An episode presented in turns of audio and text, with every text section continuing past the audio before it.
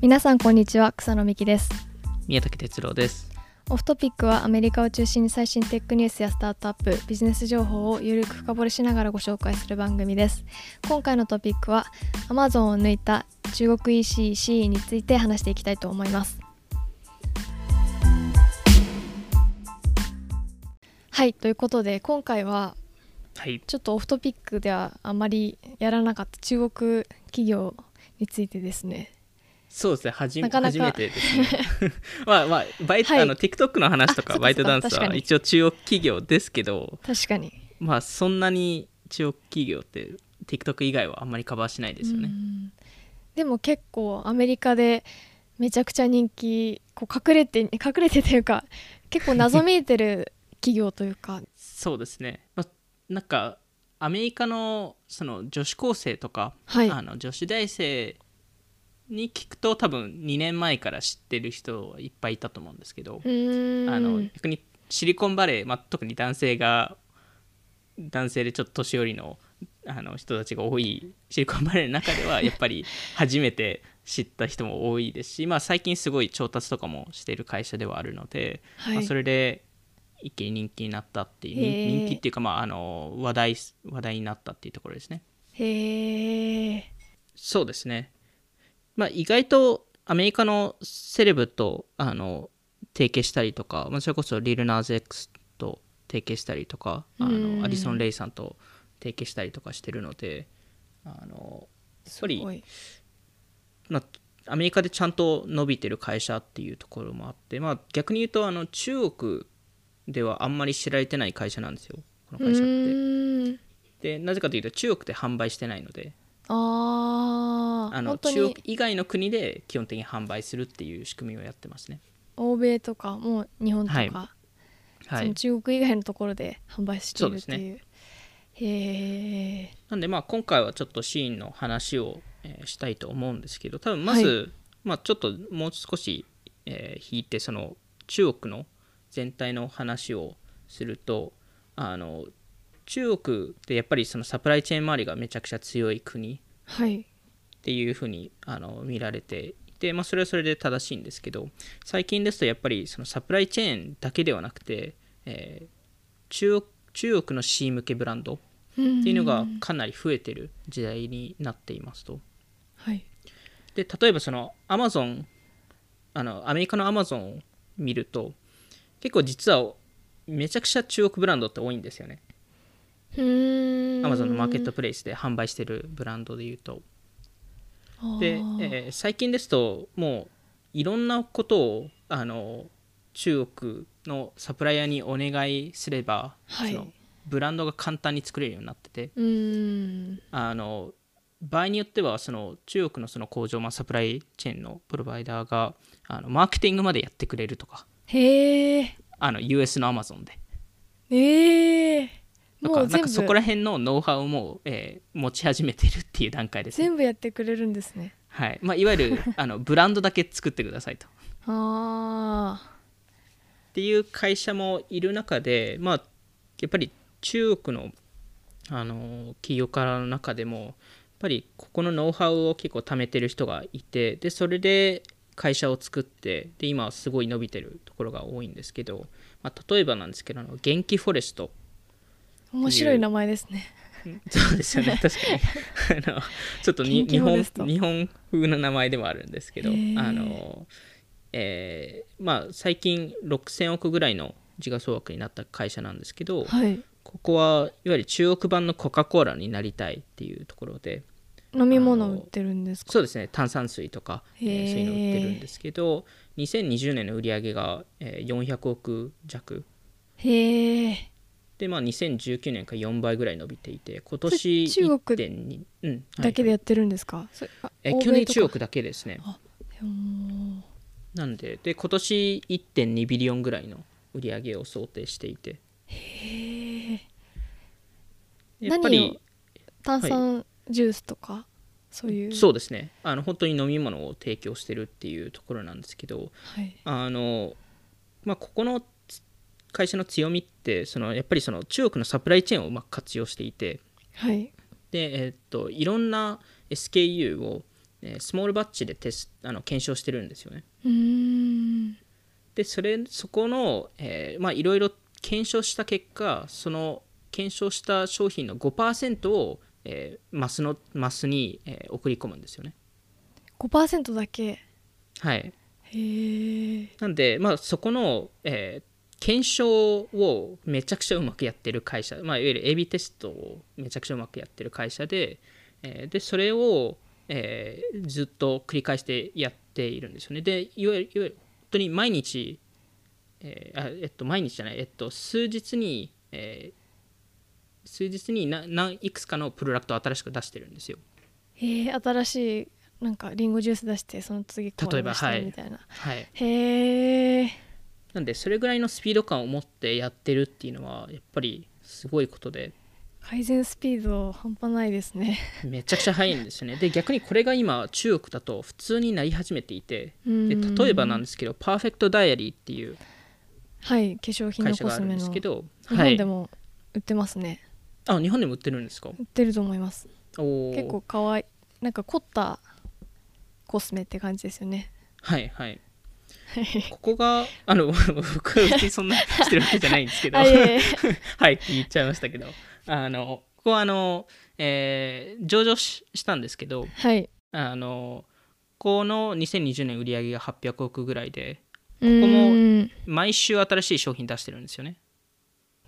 っぱい出してますね。なんかいろんなコラコラなんかコンセプトに合わせていろんな、あのけあのアイシャドウのパレットとかリップとか。はいはい出してるイメージコラボとかもよくやりますよね。出してますね。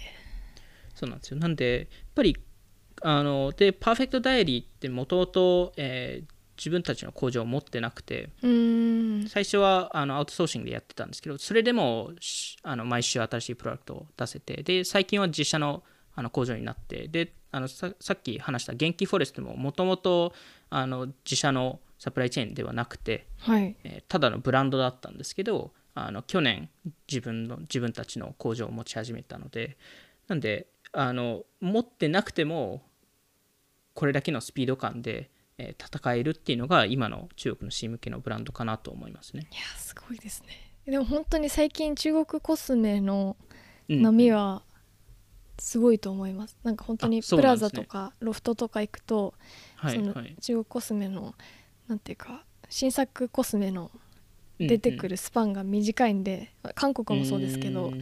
日本とかだと本当に春夏秋冬多分はい3ヶ月に1回ぐらいかに、まあでも1ヶ月に1回出てるか、でもなんかそのコラボとかのスピードもうんスパンが短いイメージはありますね。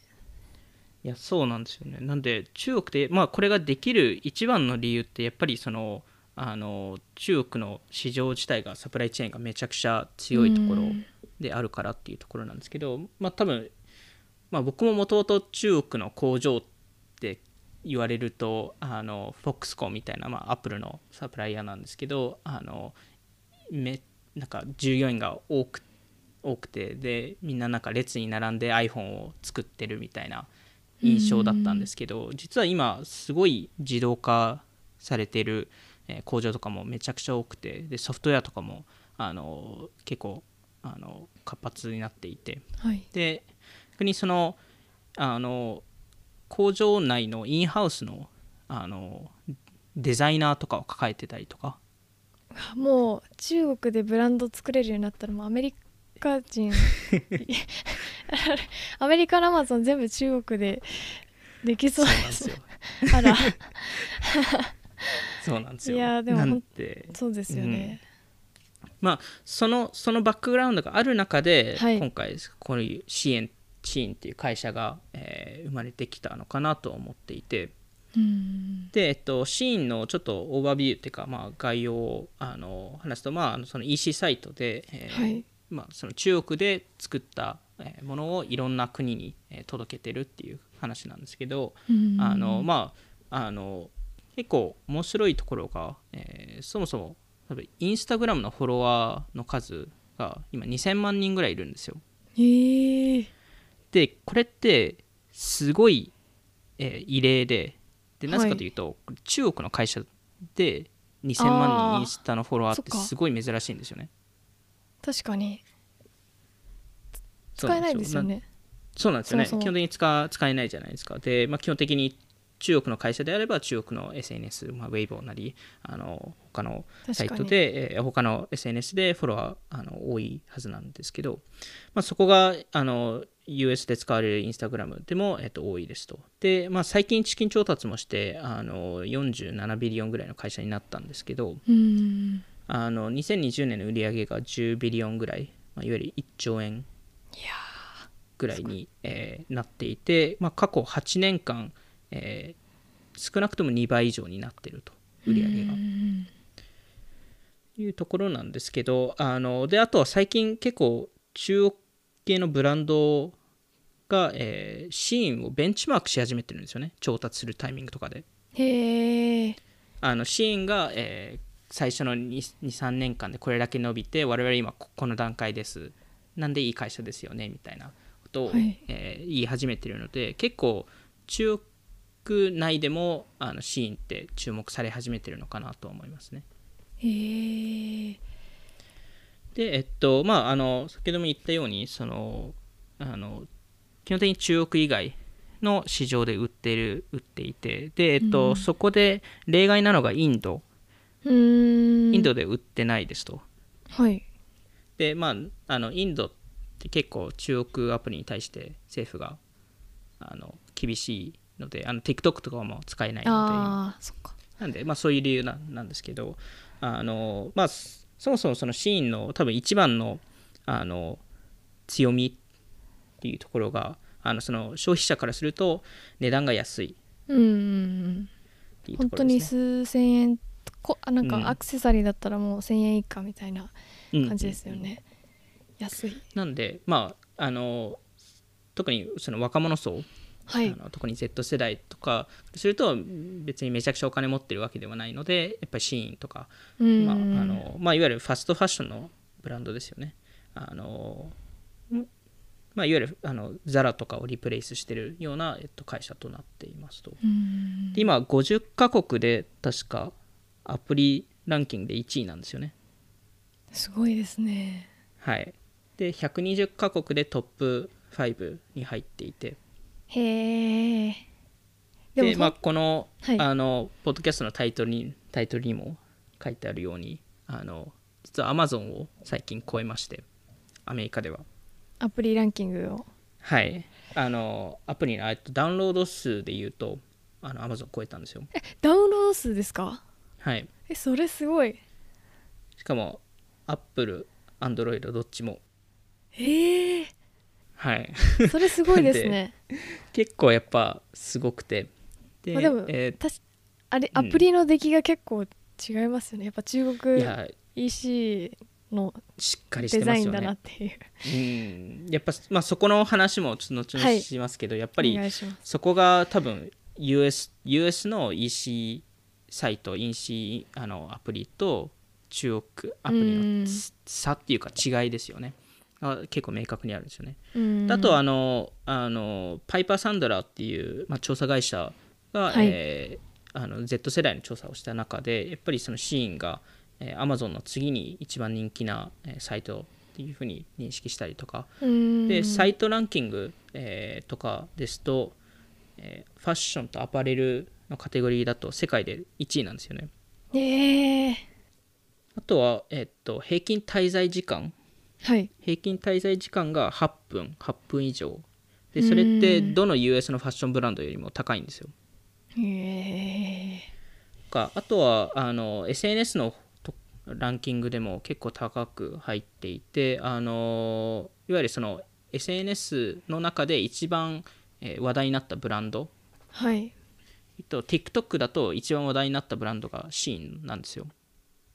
えー、本当ですか？なんか H&M とかでもなくザラでもなく？H&M とかでもなく。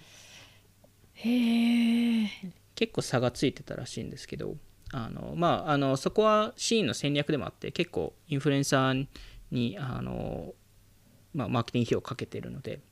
でもなんかシーン検索してからすっごいそのシーンのなんか アウトフィットのなんか動画みたいなのめっちゃ流れてきますねそうなんですね。ターゲティングされてるなって思いました多分そうですね、うん。へえ まあそれでやっぱり、まあ、調達も2019年にセコイアチャイナから500 million ぐらい調達して、でそのすぐ後に、えー2020年の8月ですねにタイガーグローバルがリードで、えー調達してその時5 billion ぐらいの時価総額で、えっと、あ、えっと、すみません、え2020年8月は15 billion の時価総額ですね。で、調達して、で、えっと、初期だと、ジャフコ、ジャフコアジアが投資家だったり、すごいジャフコ。していたらしいんですけど、えーまあ、直近のラウンドが誰が投資したかっていうのが、あの、なんかちゃんと報道されてなくて、えーまあ、前回ラウンドも実は誰が出資したかってあのあの発表されなかったんですけど、はい。まあ噂によるとソフトバンクみたいな話は出ているんですけど、まあ、正直わからないっていうのがありますね。でえっとまああのシーンってやっぱりそのファストファッション2.0はっていいうところかなと思ってて、まあ、そこも後々説明するんですけど、まあ、ザラとかユニクロ、えーが今レガシープレイヤーとして見られ始めていて、そこの次の世代がこういうシーンとかになってるかなっていうところですね。で、えっと、やっぱり中国のサプライチェーンをうまく活用している会社なので、あのその、えーまあ、その商品のデザインからその制作まで、まあ、一番早い時は3日。はい。で平均だと多分5日間ぐらいしかかからなくて。で大体例えばザラとかあのユニクロとか、まあ、ユニクロは分かんないですけどザラとかですと3週間ぐらいかかるので、へえまあ、かなり、えー違い週がスピード感。然早いですけどね、そうなんです3日でよまあ、3週間でも全然早いですよね。まあそこもちょっと後々なぜこれだけのスピードでできるかっていう話をするんですけどまあそもそも中国のサプライチェーン、えーを見ると 結構7日間でできるところも多いんですよ工場で、なんでまあそもそも中国のレベルが高いっていうところがあるんですっていうところですね。でえっとまあ会社自体があのあまり知られてなくてでなぜかというとそもそもファウンダー創業者があまりインタビューしないんですよ。あんまり取材応じないんですね。はい。そもそも写真も少ないんですよ創業者の。確かに調べてもあんまりそうなんですよ。出てこなかったです。そうなんです。10枚出てくるかどうかだと思うんですよね。へえ。それわざと？多分わざとですね。でえっとそうなんですよね。なんかあのそもそもそのあのアメリカ生まれでアメリカの大学い行ってるっていう、えー話なんかインタビュー記事が出ていると同時に逆になんか中国のメディアでは違うことが書かれてあったりとかほしてるのであの一応わからないっていうのがそれはいい,、えー とい。いのかどっちが本当なんでしょうね。はい、ちょっと。そこは分かんなくて。でそもそもまあ多分シーン会社自自体があんまり中国の会社だっていうことを、えー言いたくなくて、はあ。まあ、やっぱり中国っていうあのなんですかねあのブランディングがついてしまうと特にアメリカとかあと、まあちょっとネガティブな印象がついてしまうので。アメリカらしさみたいなのはそうですそうです。必要だったりしますもんね。なんで実はあの、まあ、今は違うんですけど昔あのシーンのあの「アバウタス」のペーはいジで、あのニュージャージーの会社だっていうのを書いてあったんですよね。それはギリギリセーフなのかアウトなのか。わかんないです。あのオフィスがあったのかもしれないですけどそしたら全然。まあ、そいやそれでもちょっと。はい。あのニュージャージー2008年ニュージャージーで、えー生まれた会社だみたいなことを書いてあったんで、うんまあ、ちょっと違うかなって思うんですけど。へえじゃあアメリカ企業っぽくアメリカの石ですよって感じそうですね。なんですね。っていうのへをー。あの多分言おうとしてたと思うんですけどまあやっぱりシーンのやっぱ面白いところでその各国のスタイルに合わせて、えー商品を開発してるっていうことなんですけど、まあ、まず多分その前に一回シーンのあの創業物語っていうかあのスタートのところを話さないといけないかなと思っていて。はい。で、まあ、2008年に作られた会社なんですけどあの最初の4年ぐらいは、うん。えーウェディングドレスを売ってる会社だったんですよね。あウェディングドレスの本当通販 EC サイトみたいな。そうですねでしかもえー。クロスボーダーの、えーまあ、いわゆる越境 EC ですね。うんで、えっとまあ、なぜウェディングドレスを選んだかっていうと実はその中国からの越境、まあ、特にアメリカへの越境 EC の中であのあの電気製品の次に一番人気商品がウェディングドレスだったんですよ。確かにでも高いですもんね。普通にそうなんですよ。自国でそ買うと。うなんですよ。あのアメリカでウェディングドレス買うと、まあ、これ当時の2010年とか2011年ですけどあの大体10万円ぐらいしたんですよ。いやそれぐらいしますね確かでシーインだと200ドルなんですよ。に安い もう何個も買えるそうなんです、そうなんです。まあ、なんかを買わ買わないですけど。あの、でも、しかも、シーンで200ドルで、それでシーンもちゃんと儲かる仕組みになってるんですよね。うーんなんで、シーンからすると、あの、まあ、高く売れる。はい。えーで、まあ、US からすると安く買えるっていうところで、あの、まあ、実はこのウェディングドレスってあの何社か中国でいたんですけどこの越境 EC やってるところが。はい。実はシーンの、まあ、当時の競合はこのモデルで上場までしたんで。えー、なんで、まあ、これだけでもすごい市場だっていうところですね。そこからまた幅広げてどんそうですねどん伸ばしていく。あのでもともと本当に卸。完全にピボットしたってことですか？そのウェディングから。と広げたっていう感じですかね。ああの しかももともと卸だったのでーはい。単純に買ってそれをそのままっていううん。ところだったので自社で作ってはなかったですね。なるほど。でえっとまあ結構その初期からその SNS のインフルエンサーを活用するとか、うんえーまあ、2010年11年から SNS のインフルエンサー活用してる会社だったのですごい早めにこの動きをしていたっていうところですね。もうインスタグラムとかも。う実はピンタレストめっちゃ使ってたんですよ。あでも、まあ、ウェディングはそっか。はい。そうですよね。で実は2013年と2014年のあのこのシーンの一番のトラフィック元がピンタレストだったんですよへえでもた、まあ、確かにまあウェディングドレス検索しますもんね。そうですよね。特にピンタレストとかだとうん。そうですよね、なんかインスタグラム結構初期だとブランドもまだアカウントなかったりしてこうタグ付けみたいなうん文化よりもやっぱピンタレストで見ますよね確かそうなんですよ。なんで、まあ、結構そこを使ったり結構 TikTok もあの初期段階からマーケティングし始めていたので、まあ、そこのちゃんとそういうところを見ていたっていうところなんですけど、まあ、最終的にこの卸卸のモデルモデルをあの、まあ、から、まあ、自社で作るっていう方にピボット、えーしたっていうところですね。でそれそのために結構数百人ってインハウスのデザイナーとして雇ったんですよね。へえで、えっとまあ、シーンのこれからちょっとすごいなぜすごいのかっていう話をするんですけど多分そのバックエンドとフロントエンドでの凄さっていうのがあってはい。でまずバックエンドの方、まあ、いわゆるそのあのサプライチェーン周りですね。の方での凄さっていうのがあってで、えーまず中国では異例なことをいろいろやっててただ日本だとこれまあまあ普通な話になるんでちょっとそこは理解ししてもらいたいんですけど、はい。あのまず、えーサプライヤーを、えー 期日通りに支払いましたと、期日通りに払いました、はい。まあ、割と普通の話だと思うんですけど中国では結構遅れるんですよみんな。へえとかあとサプライヤーに対して結構あのトレーニングをとかサポートを提供してたんですよね。あとかあとはその支払いのタイミングをあの早めたんですよ。だいたいきあの 90, 90, 日90日以内に支払うんですけど、ーはい。それを30日以内に支払ったりとか。へえあとはあの借り入れさせてあげたりとか。あー。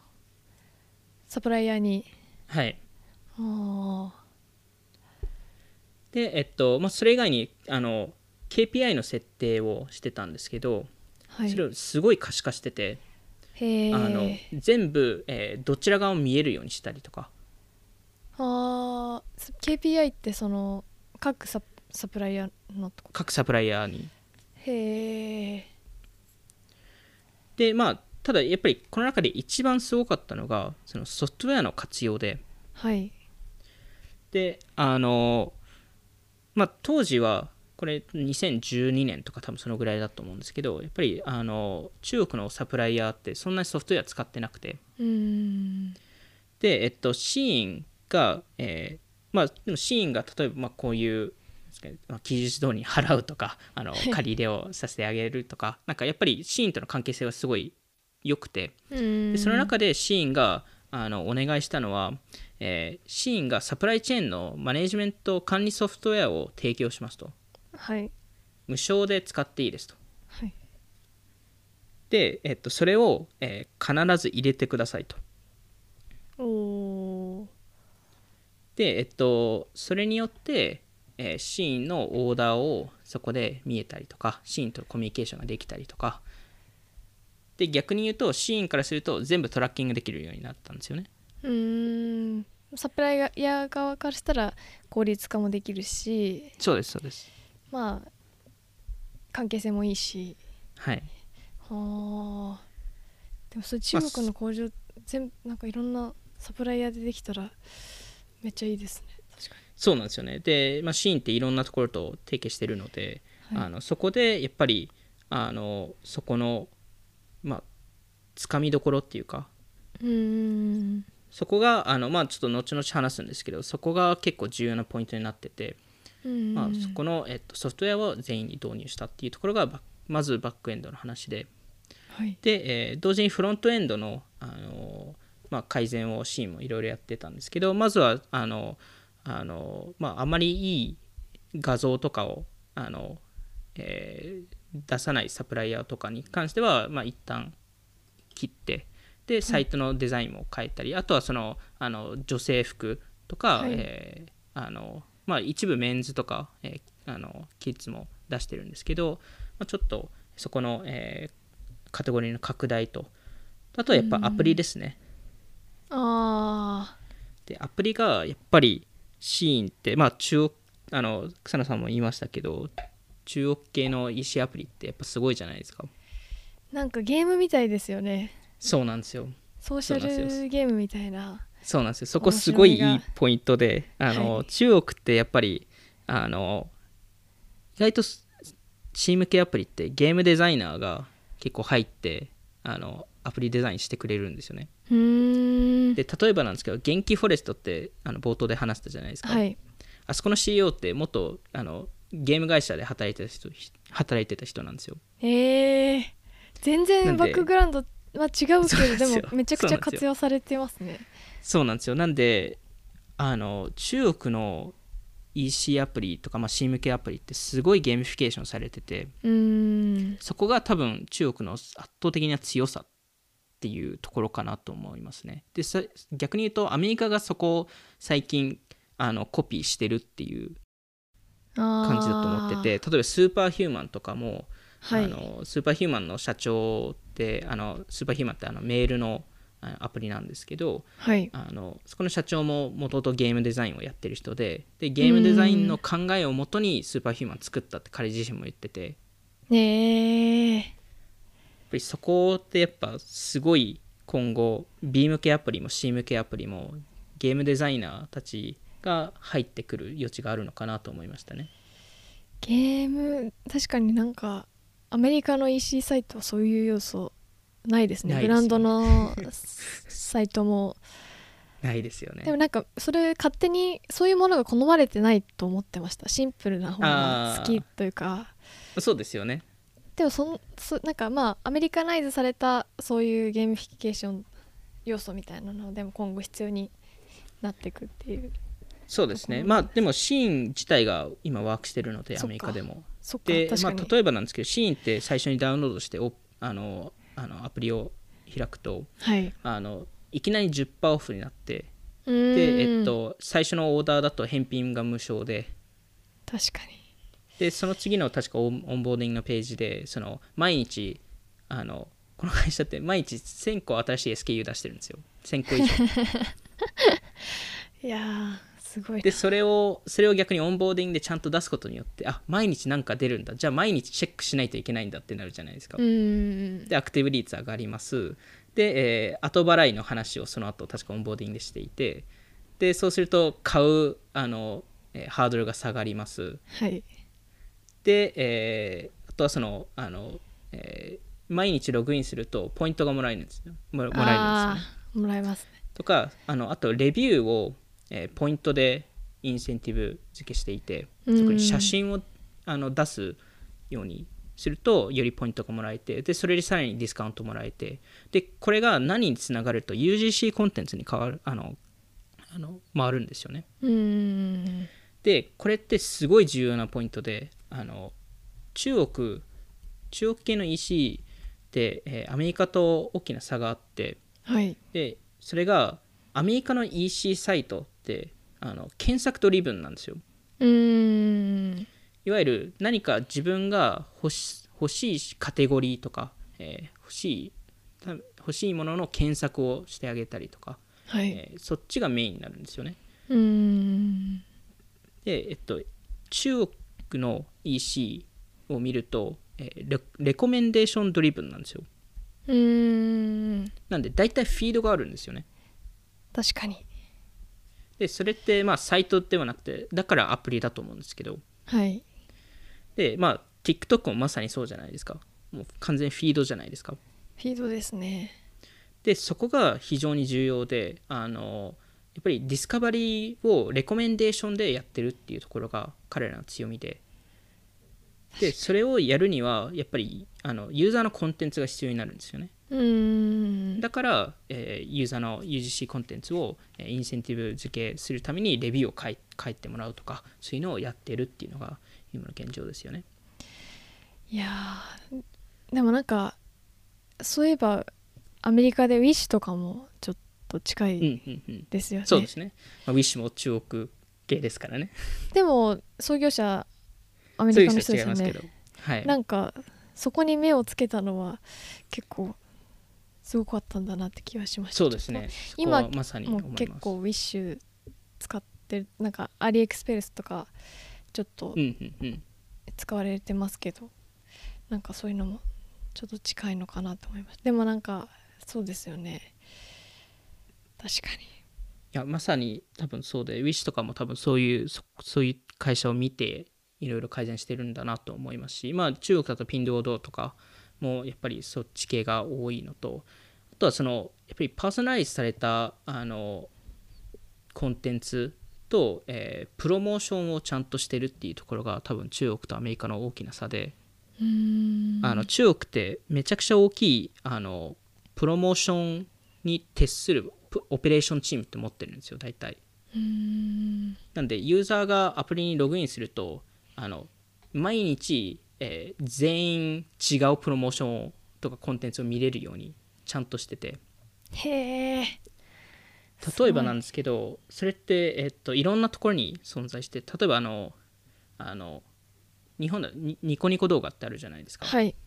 ああれコメントってあの画面上に流れるじゃないですか。はい。で、えっと、中国だとビリビリっていうサービスがあるんですけどはい。でそこも同じようにニコニコみたいにコメントって画面上に流れるんですけど、はい。実はそこのコメントを入力してる一部の人ってあのビリビリのオペレーターなんですよ。桜ってことですか？桜です。それいいんですか？まあそういうそういうそういうやり方なんで。いいんじゃないですか？いへえや結構そういうのがあるらしくて中国だと。うーん。なんでそういうのもあのやっぱりその特にフロントエンドだとそこが結構大きな差があるっていうところですね。へえすごいなそれ。でまあこの中でその全体的になんで支援が強いのかっていうところなんですけど、まあ、その中国のサプライチェーンを活用してそれをグローバルマーケットにあの適用してるっていう話でで、えーまあやっぱりトラフィックの多さっていうところはあの、まあ、値段もあるんですけど、えー一部データにあってでシーンってあのたまに呼ばれるのがあの EC 版の TikTok で呼ばれたりするんですけど個人的に多分一番のファッション AI カンパニーかなと思っていて。で、えーまあ、彼らどういうふうに AI, AI がまあデータを活用してるかっていうと、えーまずは、えーサードパーティーデータをめちゃくちゃ活用していてで実は、あの Google であの中国に、まあ、いろんなお客さんいるんですけどはい。あのシーンってめちゃくちゃあのでかいクライアントで Google の、ほう。とというとという、えっと、Google のトレンドファインダーっていう商品があるんですけどはい。そこであの国単位でいろんな検索の、えートラッキングがモニタリングができるんですけどあそれでどういう服が、えーどの国で、えーまあ、求められたかっていうのを全部トラッキングしてるんですよね。あすごい。本当データに基づいて見てるんですね。で、えっと、この、えーまあ、この1事例で言うと2018年の夏に、あのアメリカでレース系の商品ってすごい流行ったんですよ。うーん。でシーンってそれをあの予測できたんですよ。へえっていうのが、まあ、もちろんその、えっと、Google 以外にもいろんな多分あの競合サイトをスクレーピングしてて。それこそ TikTok とかも見てそうですよね。TikTok のまさにあの TikTok めちゃくちゃ見てるはずで。で、えっとまあ、それ以外にもちろんフファーストパーティーデータって自社のサイトはいのデータを見ているっていうところが、えっと、ありますと。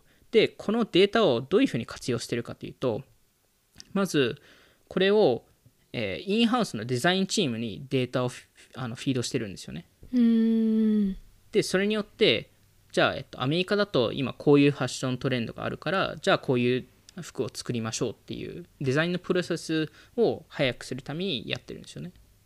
もう直でそのデータをデザイナーに渡すっていう。はい。しかも全部インハウスにあるんで。そりゃ早い作れます。なすごいな。で逆にそれを、まあ、あの中国のササプライチェーンをの関係性いいところ関係性持ってるのでスモールバッチでできるんですよね。なんであの、えーか軽く検証ができる。そんなに在庫も抱えずに。はい。だからこそ、え1日、えー多分一多分ですけど1万以上 SKU 多分出してるはずなんですよ。へえでそれができるのはやっぱり中国のサプライチェーンの、えー関係性を持ってるから。でさらになぜ5日間でできるかというとそのデザインしたものをそのままシーンのソフトウェアに入れるとそれが自動的にサプライヤーにつながるんですよ。さっき入れたソソフト。はい。あでしかもそれでスモールバッチで作るじゃないですかみんな。ーはい。でそれをやってる間にシーン側で需要が全部見え見えれるんですよね。い。わゆるあこのこの商品めちゃくちゃ人気になり始めてる。だったらサプライヤーにもっとつ作れってオーダーを入れないとと。でそれをいわゆる時間のロスなくなく自動的に全部それができるんですよね。すごーそれは中国しかできないですね。それを AI を活用することによって予測し始めるんですよ。やばい。なんで、まあ、それに応じてあの、まあ、あの効率よく猛スピードで新しい商品の開発と、えーせあの生産ができるっていうことになるんですよね。いやー怖いですねこれ本当に。怖いです。いやでもなんかまあでも買う側からしたらこんなんかトレンドアイテムが激安でん買えるっていうのは本当すごいですね。魅力的に感じます。本当に買い買いたいなって思いますよね。そうなんですよ。なんでやっぱりバイトダンスとかもあのいろんな AI のエンジニアとかアルゴリズムフォーカスのエンジニアって採用してますけどあのシーンの採用のあの履歴とか今どういう人たちを採用してるかって見るとめちゃくちゃエンジニア採用してるんですよ。TikTok だ。本当に TikTok です。ね。それこそ機械学習のエンジニアとかあのアルゴリズムをちゃんと理解できるエンジニアを、えー採用していてやっぱりすあのおそらくなんですけどエンジニアの数は多分半端ないはずですこの会社へえなんで完全にテック企業ですこれは。いただの EC 通販ではなくて。はい。EC 通販でたまたまマネタイしてますけど。たまたま。でも本当はいテクノロジーの会社ですね。聞けば聞くほど。そうなんですよ。で逆にデータに基づいて全部やってるんであのいわゆる国国をまたげるんですよ。うーん。各国のあのやっぱりスタイルとかあの、はい。好みってあるんですけどデータを全部基づいてやればあの基本的にその文化を理解しなくてもものって作れちゃうんですよね。予測もできちゃって、なんでその一例としするとあの支援の一つ大きなしあの、えー人気な国があってそれサウジアラビアがすごい人気なんですよ。うーん。なんかでもおそらくなんですけど、はい。シーンの経営メンバーとかそのプロダクト開発のメンバーってサウジアラビアの文化的ノウハウをめちゃくちゃ持ってるかっていうとおそらく持ってないんですよね。うーんでもサウジアラビアではめちゃくちゃ売れてるっていうところはおそらくちゃんとあるあのデータを基づいてローカライズしてるっていうところですね。でアメリカでも1位になって、まあ、日本でも人気ですし、はい。い、やすごいですね。そうなんですよ。で逆に中国で売れない理由は中国安すぎるんですよ。高い。はい。これもう越境 EC 向けな越境 EC だと安いっていうところいでやそこがやっぱすごいなっていうところですよね。ーすごいですね。であのまあ例えばなんですけど中国ですと D2C ブランドとかってあの今最近よくあの立ち上がってますけど大体利益率って30%から40%ぐらいじゃないといけないみたいなことを言ってるんですよ。じゃないとあの中国の、えーローカルの人たちが、えー値段が高すぎるって思っちゃうんですよね。あただ大手が来ると一気にあの値段の価格の戦い合いになって急に利益率が5%とかに落ちるんですよね。ーへえそれでみんな死ん死んでしまうんですよね。なんで、まあ、それそういうのをやっぱシーンも理解してるんでだったら中国で戦うより外に行った方がいいんじゃないかと、アメリカ取りに行こうってなりますよね。はいへえ面白いですね。そうなんですよ、アマゾンでも売ってますしインフルエンサーマーケティングもめちゃくちゃやってますし。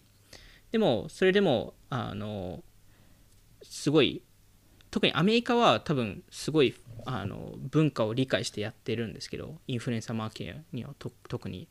あのシーンのアプリ内で、えー確かアディアディソン・レイさんかな？リルナーセックスもやったかもしれないですけどあのあシーンのアプリ内でコンサートを開催したりとか。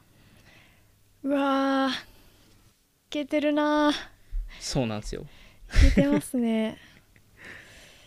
へ えどどういうアプリでもうこのはい。独占コンテンツをアプリにそうですそうシーンですあののアプリで？ライブコンサートをこのこの時間でやるので皆さん見てくださいっていううわー本当なんかアマゾンみたいですね。その EC 会員集めるためにハイクオリティなコンテンツとかメディアアマゾンをプライム。アマゾンプライムのやり方ですね。なん確かかに言う言うと。最近のアマゾンもなんか映画のなんか会社とか MGN 雑誌とかはいはい。なんか新聞の会社とかなんかクオリティの高いコンテンツを使って会員を増やしていくみたいな。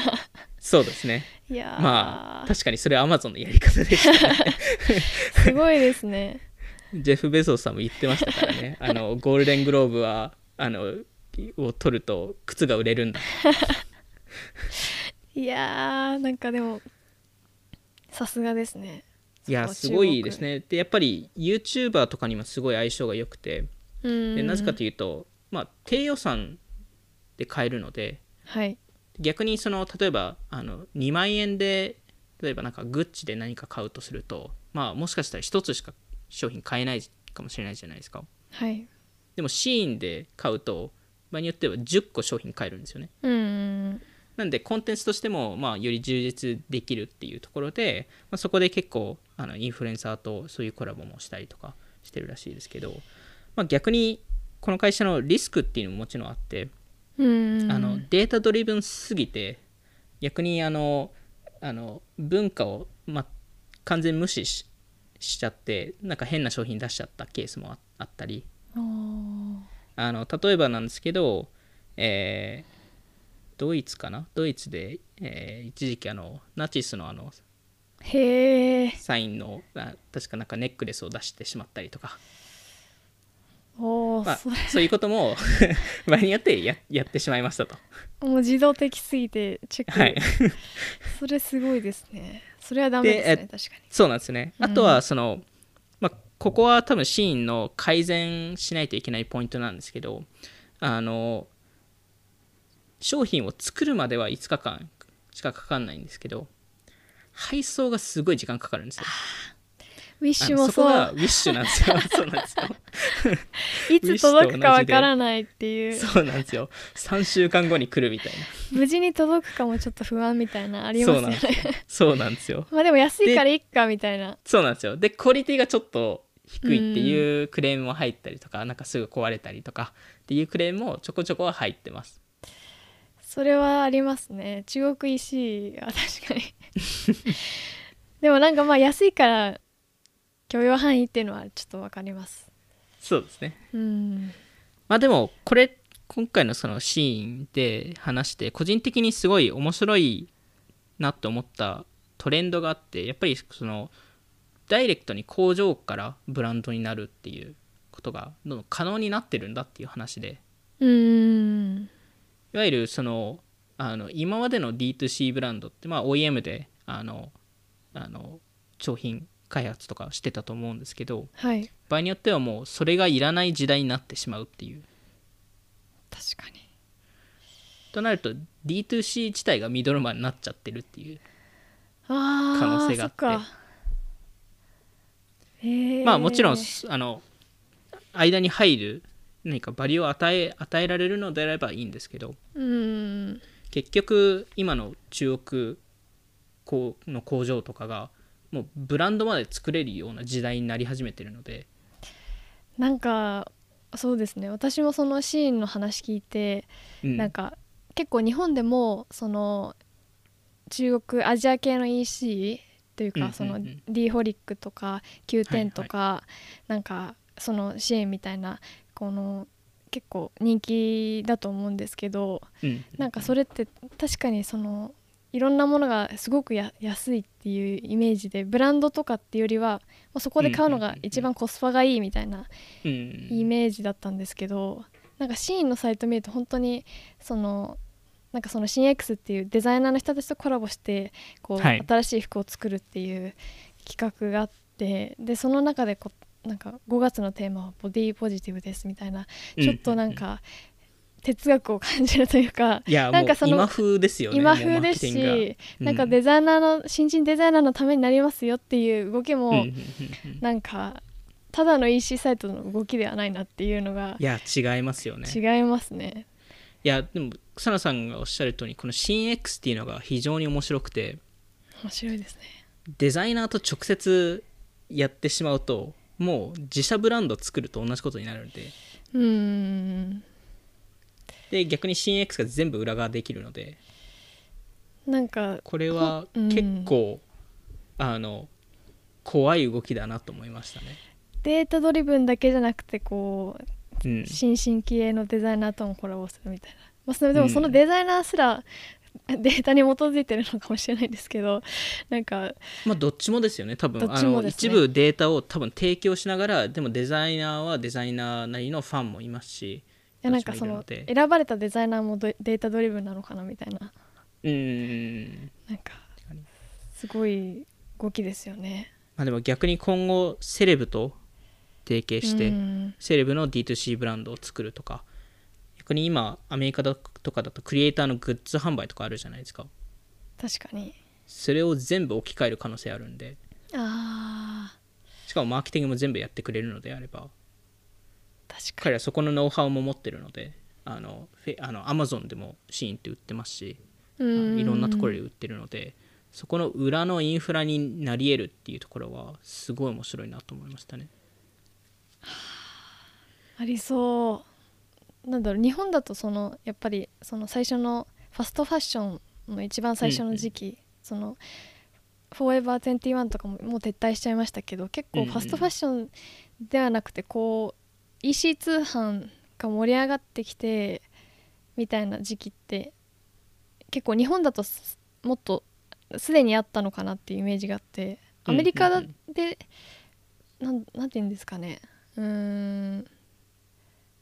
アメリカのそのティーンの人たちはこれまでどこで買ってたのかなって思ったんですけどそれは H&M とかザラとかそうですね。あのそういうところで買ったりとかあとはそうですね。まあ EC サイトで買うケースも多かったので、まあ、それ本当にアメリカンイーグルとかパックさんとかあーえー。まあいまだにそういうところは人気ではあるんですけどあのホリスターとか。あそういうところは全然今も人気ですけどまあシーンが出てくることによってもしかしたらそこが変わるかもしれないですよね